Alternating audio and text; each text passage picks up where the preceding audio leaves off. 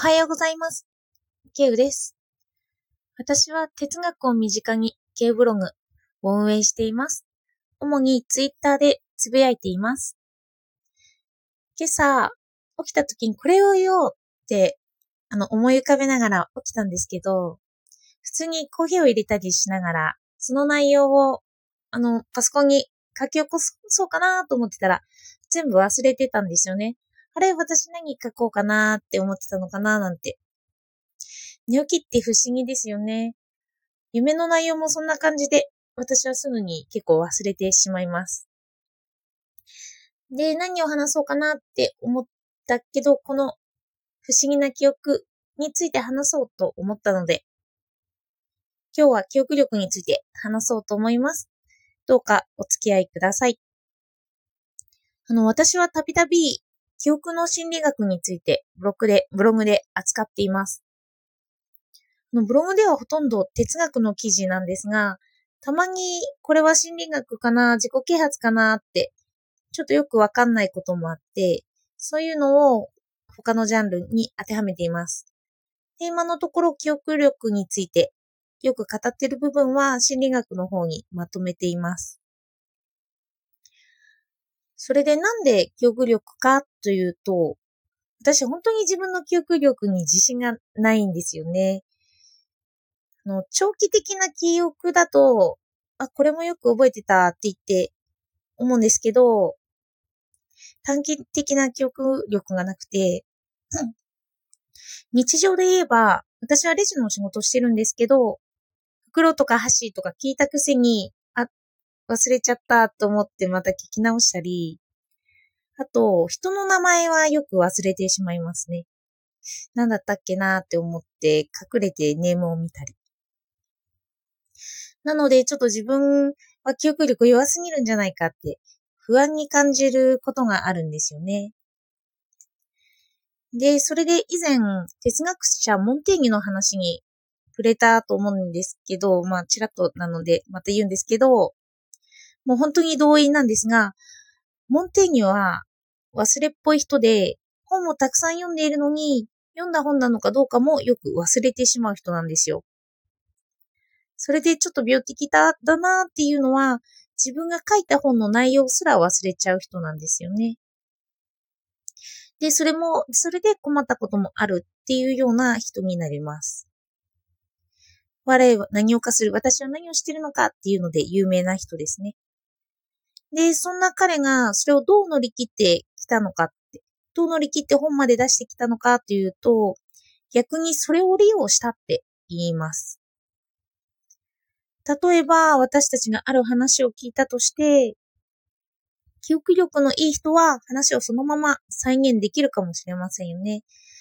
でも、記憶力が悪かったら再現性は結構低いです。聞いたはずなのに、その言葉が出てこなかったりします。そんな時にどうするかっていうと、話を作り始めるそうです。モンテーニュが本をたくさん執筆したように、自分の言葉で話すそうです。あの、聞いたはずのエピソードがそのままの形からだいぶずれた形で出てきはします。でも、まあそうなると、それはもうその人のオリジナルな話になりますよね。だから、モンテーニュは無理と忘れるというようなこともあったそうです。それで、このモンテーニュの話だけだとちょっとなので、あの、それに触れた心理学についても話そうと思います。あの1932年にフレデリック・パートレットという人が物語の再現性の実験をしています。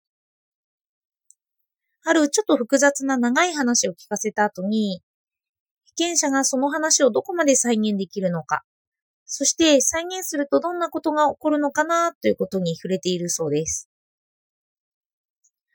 の実験結果として話を聞いた直後にその話を書いてもらう。10日ぐらい経った後に書いてもらう。さらにその忘れてしまった後に書いてもらう。といったことで変化がどう出てるのかなっていうのを調べたそうです。で、結果として最終的なものは元のエピソードからはかなりずれた話にはなっていたそうです。でも一貫して言えることが分かりやすくはなっていたそうなんですよね。自分の中で物語の、あのー、意味だけを抽出してるから、後に語られた話の方が単純化されていて、その意味を通そうとして肉付けをしているから、あの、話を聞いた人には頭の中に入ってきやすい話になっていたそうです。それで、この実験結果からバートレットは、人間は常に何らかの意味を求める存在だって結論づけるに至ったそうです。そうですね。いい意味だけでどんどん考えていくから分かりやすいエピソードが伝えられるっていう感じですね。で、この実験結果を私に当てはめてみると、あの、私は自分ではよくわからないんですけど、独特だと言われることがあります。そしてそれを自分なりに理解すると、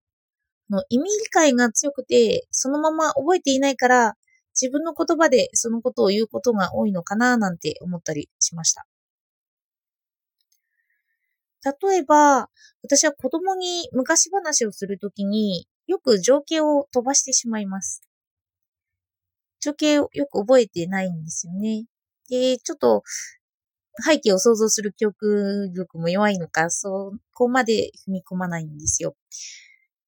物語だとその背景を想像させて、夕方だとか竹が生えてるとか、セミが鳴いてるとかも言ったりする人いますよね。で、私はよく物語のかぐや姫とかだったら、かぐや姫が何をしたとか、登場人物が何を言ったとか、意味の方にフォーカスしてしまうことが多いなと感じています。あの、記憶を、記憶を情景とともに思い出す人は、もしかすると語るときも、そっちの方にフォーカスを当てるかもしれないですよね。だから人は忘れた時に語る方がその人の独自性が出るっていうのは頷けるなと思いました。あと、さらに私は話すことに慣れていないんですよ。なので、意味理解が通じなくて混乱させることもあるかなと思っています。あの、このラジオでスラスラ話せているのは、まだあの、パソコンに起こした文字を頼りに話してるってこともあります。それでブログでスラスラ書けてるように見えてるのも、あれこれなんていう意味で使ってたんだっけって言ってよくスクロールして戻ってコピペしてっていうような、そんな作業をすることも多いです。スラスラと文章を書けてるわけではなくて、まあパソコンにヒヒマラヤの記事を書きつつ、またそれを読んでっていうような感じですね。あと普段人と形式的なやりとりをすることも多いんですけど、そういう時に私の頭の中には人とやりとりするようなマニュアルがあって、お客さんがこう言ったらこう言おうとか漫画の場面が浮かんできたり、あの同僚が雑談をしていたらそれに合わせた本の情景を思い浮かべたりって言って、本当意味で、あの、行動してることが行動というか、言葉を思い出そうとしてるんだなっていうことが多いです。だから、あの、接客マニュアルには頭に入ってるんですけど、それ以外が入っていないから、の、急にお客さんとで敬語が飛んじゃったりして、あ、やばいなんて思う場面も少しあります。まあ、最近は慣れてきたので、あの、キビキビしてる人だなっていうふうに思われることもあるかもしれないですけど、内心はそんな感じで焦っていますね。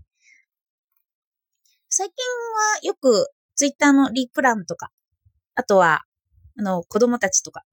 そういうのはあまりマニュアルを意識してないので、自由にのびのび話すことができてるなぁなんて感じています。こんな自由に語れるようになることが、ヒマラヤを続けて話すのに慣れてくる、くればできるのかななんて、ちょっと期待しながらまた続けていこうかなと思いました。では今日も聞いていただいてありがとうございました。